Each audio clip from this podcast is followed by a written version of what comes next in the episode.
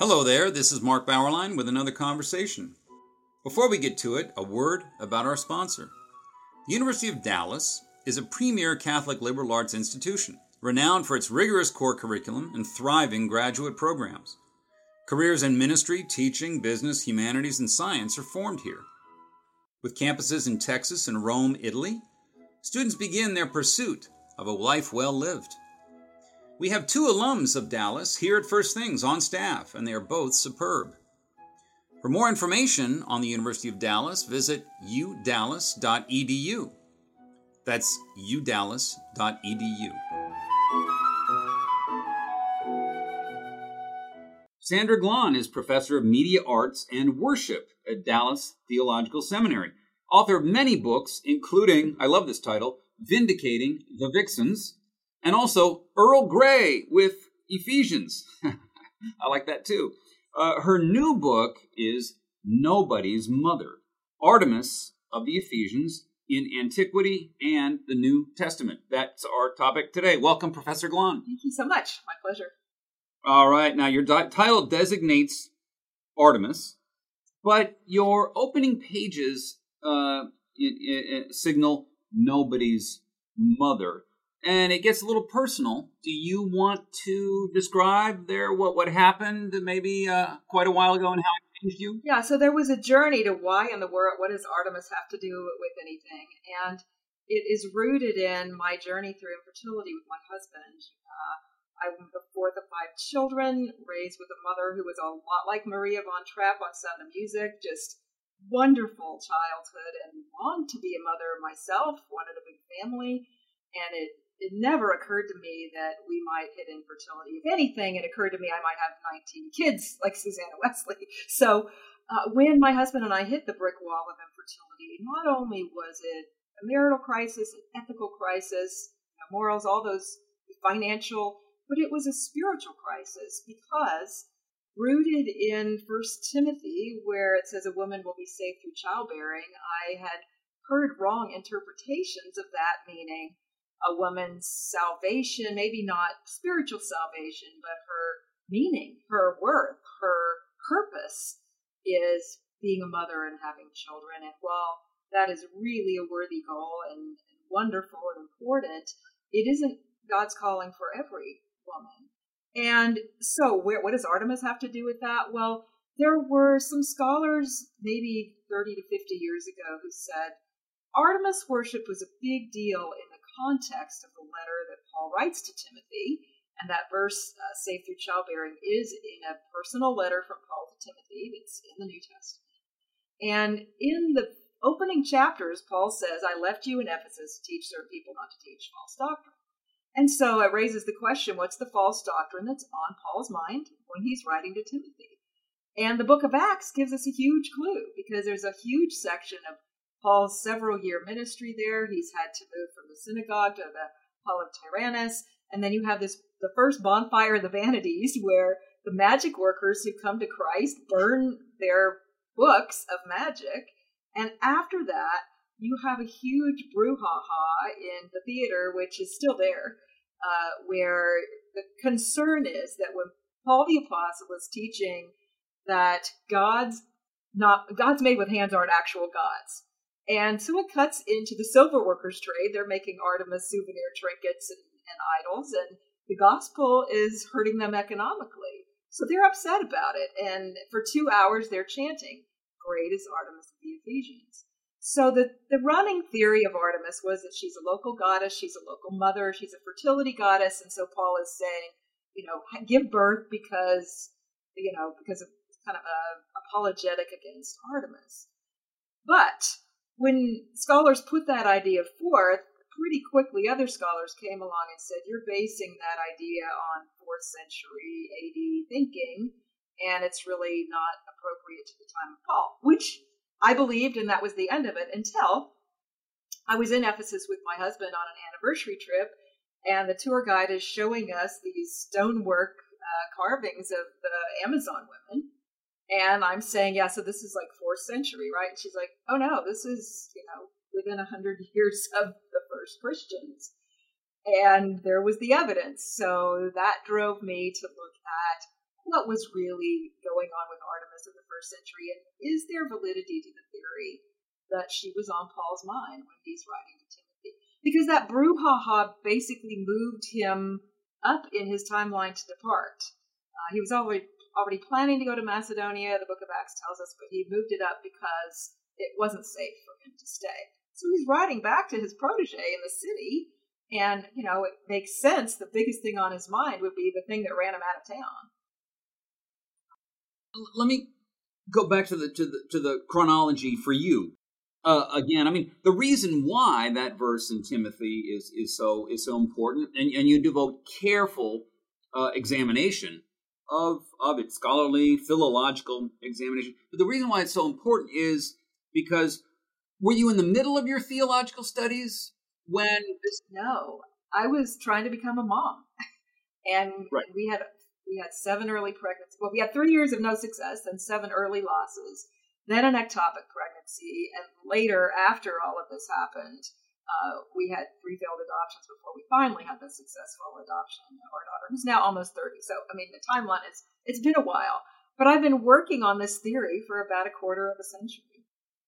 And, and so you, you went into your theological studies sort of, was that, was the situation of, was your personal situation that, that, that the motivation? That's a great question. I, I started out as a freelance writer and I Dallas Seminary was offering some writing and media classes. And so, you know, think about COVID, you're stuck at home at home. Well, back then I was home and there was no internet yet. And I was isolated. So once a week, I thought I would take a master's level writing class because I was a writer. And I began to then be the teaching assistant for the writing classes and taking one class at a time. So I never had any intention of getting a degree. But uh, because I, actually I didn't believe women should get theological education. That's how conservative I was on the whole question. Uh, again, I thought they belonged at home. And so, uh, as this happened while I'm already in a seminary context, one class at a time, I take a course and whatever assignments I have freedom on, I'm looking at this issue. I'm looking at what does scripture say. I'm going back to Genesis, going, where did I miss the mark? And I'm seeing all these single women that God is calling. And then I start wondering, where did nuns come from? You know, certainly not in a context where motherhood was everything. So that led me to some studies of the early church and the you know, virgin martyrs and all of that. So it was a personal journey that no intention to ever become a seminary professor because I thought I was going to be a mom soon. Well, I, I mean, I, I would say that that's that's the, the personal motivation to do academic studies, to, to, to study, to read, uh, I actually think that's a better motivation than you know a career motivation from the start. I want to be a professor. No, it's the material that grabs you. I want more of this. I want to study this. I want to learn more about this. I, I think there's some truth in here that I, I need to I need to grasp. Uh, and and in your in your studies, uh, for, yeah, first of all, you find in the book lots of exceptions. Very important childless women in in in the Bible in the Gospels. Uh, were they an immediate inspiration? They were an immediate inspiration, absolutely, because now most of them weren't married, but even Aquila and Priscilla, if they had children, uh, Priscilla is mentioned first as you know she and her husband are ministry partners with Paul, so that wasn't apparently the first thing on Paul's mind when he thought of her. It's possible they were beyond their childbearing years, but it's also possible they were able to have children. Uh, but it wasn't central to the description of her, and the same was true of Phoebe. And uh, I, I saw even um, in the widows that were being taken care of, where we have Stephen's martyrdom, as he's one of the people that's helping to care for widows. Even some other stereotypes. I was surprised to find the men's ministry serving the widows food. Uh, and so some of it was also I'm in the South. I was in a very traditional tradition after I became a Christian. And I had to sort through where did I get some of my thinking? Some of it is clearly culture, subculture, some of it is Christian subculture, but will it work in a hut in Kenya? Hmm. Has to if it's biblically true, it has to be you know, transcultural. My husband and I did some mission trips, and again, it pushed back on some of my thinking of women are indoors, men are outdoors. Uh, because you can't tell that to somebody who's going to starve if they don't take their a woman who doesn't go to the agora, go to the marketplace with her wares in the morning. It really has to work across social classes as well. Uh, the line again, the, the in in one Timothy, woman will be saved through childbearing. Other translation, you you note, women will be delivered through childbearing. Which translation do you prefer? Well, it's the word saved. It's the future passive indicative, if you want to get technical with the, the language. And, and it is the word for saved. And so then I did a survey of the whole New Testament of how that form of the word was used. And it was used in only two ways. It was either used to refer to heaven and hell, you know, eternal life, or it was used to being delivered from an illness or, you know, brought back to health from an illness. And you know, could be used then in the broader culture as I'm looking at shall be saved. It, it is used in childbearing. And what the, the whole reason the title of this book is Nobody's Mother is because Artemis is nobody's mother. It's it's not that she's a mother goddess or a fertility goddess. It's the exact opposite. She is a goddess of confirmed virginity, and in fact uh, is not. You know, you think of Wonder Woman today, and she's based off of Diana slash Artemis, and you know, if people think of her as pro woman in the you know the modern comic book you know section looking at her, but really she was not a friend to women any more than men. She was as likely to take out women and children with her arrows as she would. In fact, really, there are more stories of her taking out women. Uh, hmm. So the idea that she's girl power in her time would not have been true. But also, you had as many male devotees to her as women. It's it's not like she was for women. Uh, even even in the New Testament, uh, Paul refers to Artemis, M-E-S, as a male uh, co-worker, and you figure his parents named their kid follower of Artemis, uh, and he's a boy. So uh, I think in in some ways it's a bad parallel, but it's a helpful parallel in that if you think about people being devoted to the Virgin Mary, are not just women, right? Men and women can be devoted to a female figure uh, without it having to be about one gender or the other necessarily. And that was one surprise that I found because some of the earlier scholars had said, oh, Amazon women, Artemis, female goddess, therefore, you know, she's all about girl power. And that is just not what I found in the inscriptions, in Homer, in the, you know, the antiquity. Uh, I really didn't find any of that. Yeah, well, we're, we're going to get to that that real the historical correction that you make in Artemis in in a moment. But let me ask first, what did the early authorities of the church say of that line from Timothy? John Chrysostom, you, you mentioned Augustine. What, what was their take? Yeah, it's it's all over the place. Um, one of the sources of concern is Jerome, because Jerome looks at the Artemis of Ephesians, and the Ephesian goddess has a sort of a certain persona. Sometimes you'll see the woman with the sort of skirt and bow and arrow and emphasis, but you'll also see what Jerome calls poly- polymaston, many breasted. And so that's really probably where we got the logic was fourth century. Jerome sees this. He's several centuries removed from Paul in that. Uh, and it makes sense. You know, that's what it looks like. Uh, and so the logic of later people was many breasts, therefore nurturing and mothering, therefore she's a mother goddess. Uh, Jerome's not the only one. There's there's another early church person that sort of sees her that way, but that appears to be you know, some of the rooting of, of Paul. But you you do see different takes on motherhood and what it means. Some say Paul's confusing, or you know, it's a local thing.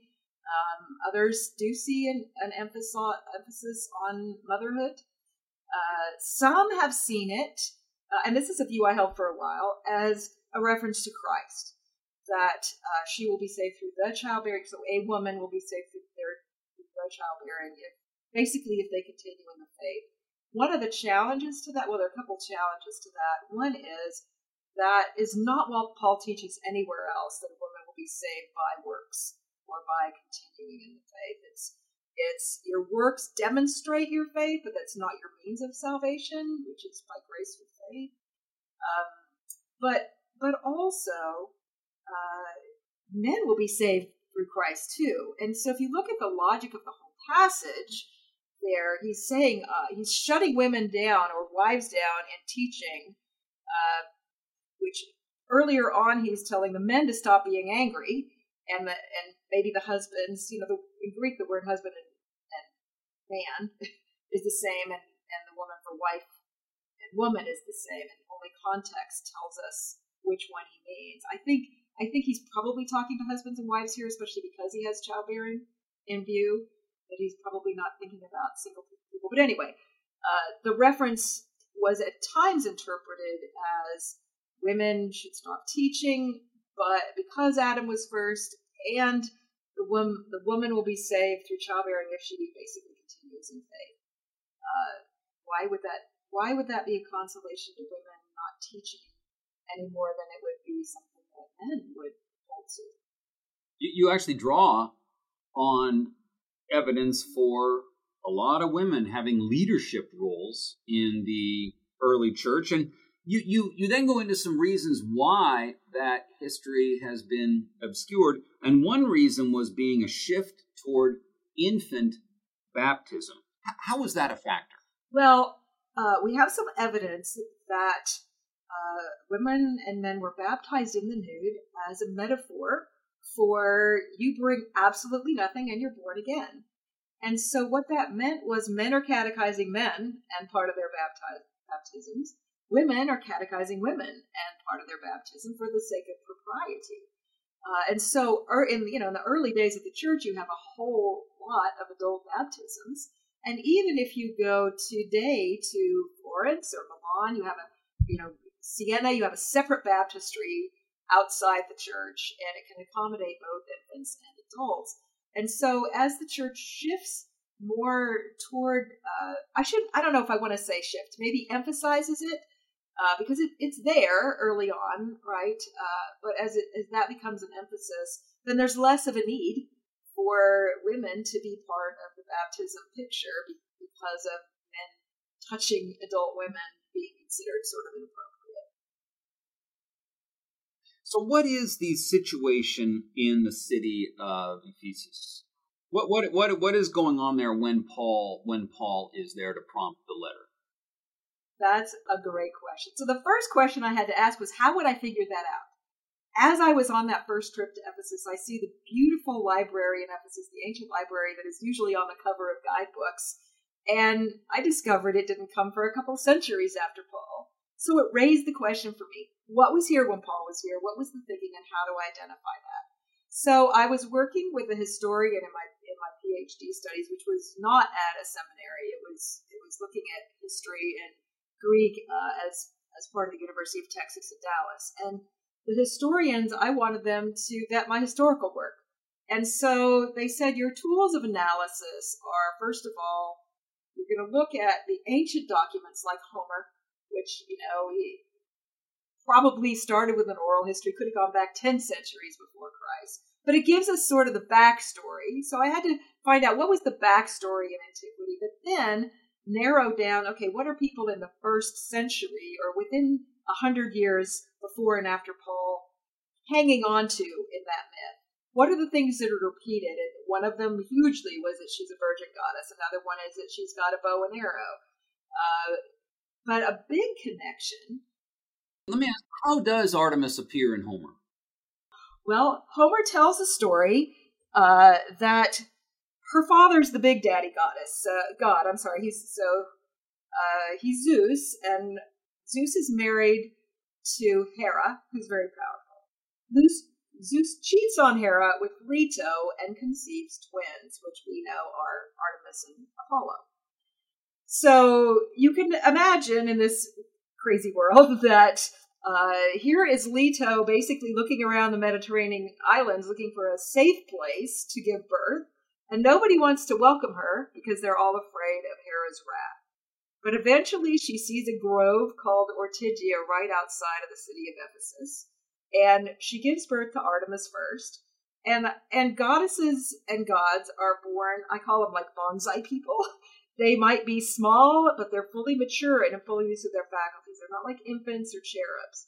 So Artemis watches as her mother continues to writhe for nine days giving birth to Apollo. And she says, There is no way I want anything to do with that. So she goes to Daddy Zeus and sits on his lap and strokes his chin, which is the equivalent to batting your eyes at your father and wrapping him around your finger, and says, Please make me immune to Aphrodite's arrows. This is the story, basically, that, that Homer tells. So this is the backstory for why Artemis has an aversion to sex, marriage, fertility. And so even though she has nothing to do with that, she takes on, outside of Ephesus, which is considered her natal city, she takes on a certain persona that's specific to Ephesus as a midwife. So that's also a little confusing because we connect midwifery with the birth event, but it's not the same as giving birth or being fertile. It's having mercy on people who do. And so to narrow it down, I looked at writings around the time of Paul and I looked at inscriptions. And the Romans loved, you know, their writing in stone. And one of the things I discovered really in the last couple of years was that there was actually a connection between magic and Artemis. The two stories in Acts I had viewed as separate sort of phenomenon phenomena uh, religiously, but then I found I would find like a spell that would be magic but would appeal to Artemis, and kind of the lights went on that the writer of Acts is giving a whole context for the city and maybe not separate uh, yeah. religious influences.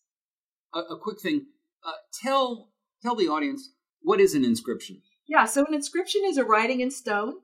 Uh, it's it's actually you know the writings, but unlike papyri or you know on on paper ish uh, substances, it's going to be something that's chiseled uh, or you know much more permanent and the inscriptions are a wonderful source for New Testament scholars that really we haven't tapped into that much. And just in the past 20 years, as I've been studying this, first the inscriptions from Ephesus got entered online, which was awesome because it meant you no longer had to actually move to Ephesus for a season to read them. And then uh, people started producing translations. So in the year before I turned in my final manuscript for the first time, I was able to read somebody else's translation of everything said about women in the Ephesus inscriptions. And since I could then compare them to my own translations, I could I could do some corrective work, which you know I was kind of on my own up to that point to have to do my own translation. It's just getting easier, and the internet is making it easier, and volumes are coming out. So all that to say, when our dictionaries for the Greek background of the New Testament uh, were put together, we were looking at almost exclusively the papyri and very little, only really major inscriptions influenced our understandings of how words and religious terms were, used. And so it's been fairly recently that we've had so much access to that source of data. One of the strengths of the inscriptions for us is that a scribe could not come along later and tweak it or make a mistake with it. Uh, that is not to say our Bible documents aren't pretty darn accurate. They are. Uh, but it's just another source that gives us word usage that helps us to understand. Uh, an example that came to mind that I thought was really lovely that I that didn't have anything to do with Artemis uh, uh, in terms of my studies, but it had to do with understanding the book of Ephesians. In Ephesians 1, Paul talks about how a believer in Christ receives an inheritance, and the inheritance is God Himself, and the Holy Spirit is sort of the first fruits of that. I saw in the inscription somebody taking his inheritance to Artemis, and just the contrast of you take your inheritance to your God. Paul would have known about that, and he's saying, Our God is better and bigger. He actually gives you an inheritance, and not only is it awesomeness, uh, but it's it's God Himself. So I think it sort of explains some of the terminology Paul is using. He's borrowing from his culture. He's borrowing. He has very deep insight into their religious life, and instead of being obnoxious about it, uh, he he just co-ops it and says Jesus is better. Hmm. You you provide uh, some nice visuals, the statuary of of Artemis. Uh, the Temple of Artemis was one of the seven wonders of the ancient world. And and the shift is, as you said, from Artemis as fertility goddess to Artemis as, Artemis as goddess of midwifery. Okay, let's get as as uh, I want I want to make sure that we get to how that that shift alters the line from Timothy. That's the big. That's that, that that's the. How are we then to understand saved through childbearing? So I will share my hunches.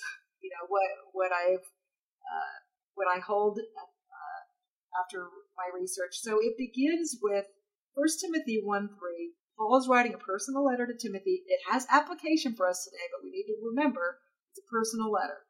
Uh, it's not like the book of Romans or the book of Ephesians written to an entire church. The, the second person is singular in that until the very end. Um, and so he says, I left you in Ephesus to teach certain people not to teach false doctrine. So then that raises a question what's the false doctrine that's being taught?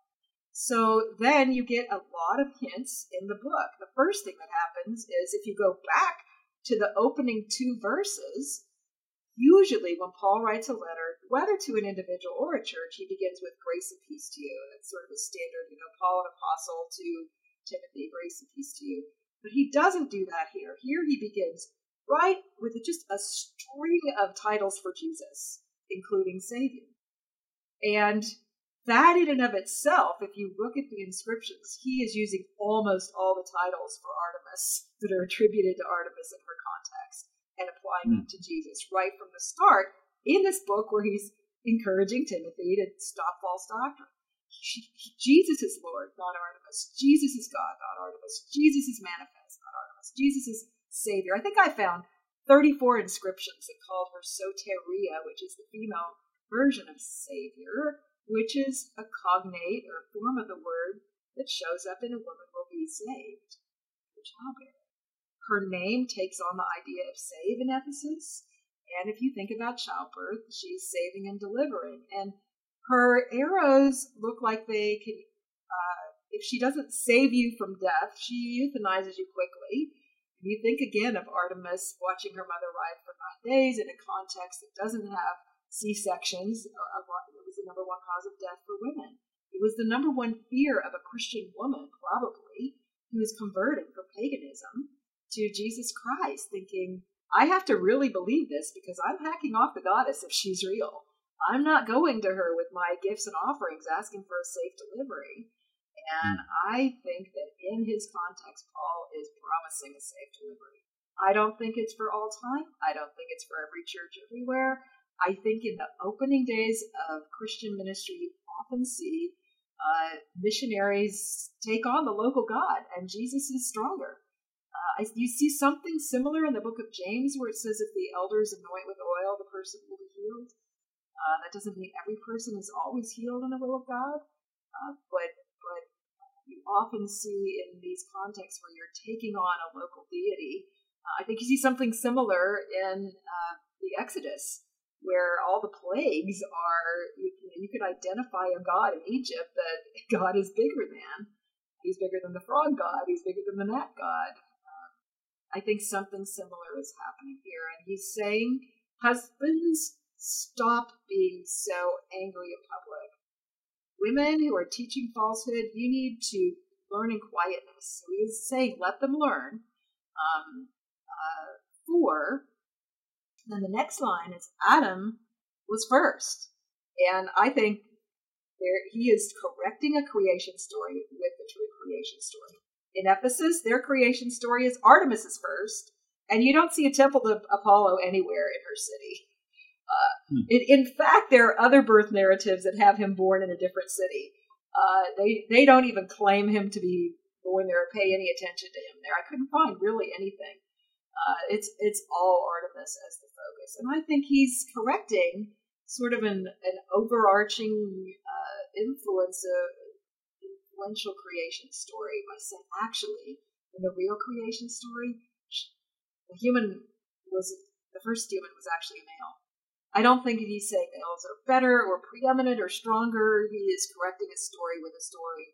and then, and even she was deceived. Again, that doesn't mean all women. That doesn't mean Eve is the prototype of all women who are therefore more deceived than men. I don't think that's what Paul's arguing. The reason I don't think that uh, is not only the background over in Second Corinthians. He tells the Corinthians, "I'm concerned for all of you, male and female, that you'll be deceived like Eve was." So it's a human thing to be deceived by the evil one, not, not a female thing. It's all of us are at risk for that. So I think if you walk through the story, they have a creation myth, and Paul is taking elements of their story and uh, taking childbirth and man and a woman and Adam and Eve and turning it their local story totally on its its ear. Do you see in the letter a hint that there are a lot of single women that's causing a problem in the church. There are so many single women that whereas he had told the Corinthians in their letter, I want you to think about staying single. In the Ephesus context, he says, I want the young widows to marry. That is completely opposite advice, which makes perfect sense if he's directing it to a culturally specific problem. I want the younger widows to marry, and uh, so there are so many widows. He wants the younger ones to marry. If you have family, they take care of you, and then if you have no family, you're going to go on the church rolls, assuming certain character qualities. That's a lot of single women to take care of, uh, which suggests to me that probably they're coming out of paganism and have really overvalued celibacy. Yeah. Well, the book is Nobody's Mother, Artemis of the Ephesians in Antiquity and the New Testament. Professor Glahn, thank you for joining us. Thank you.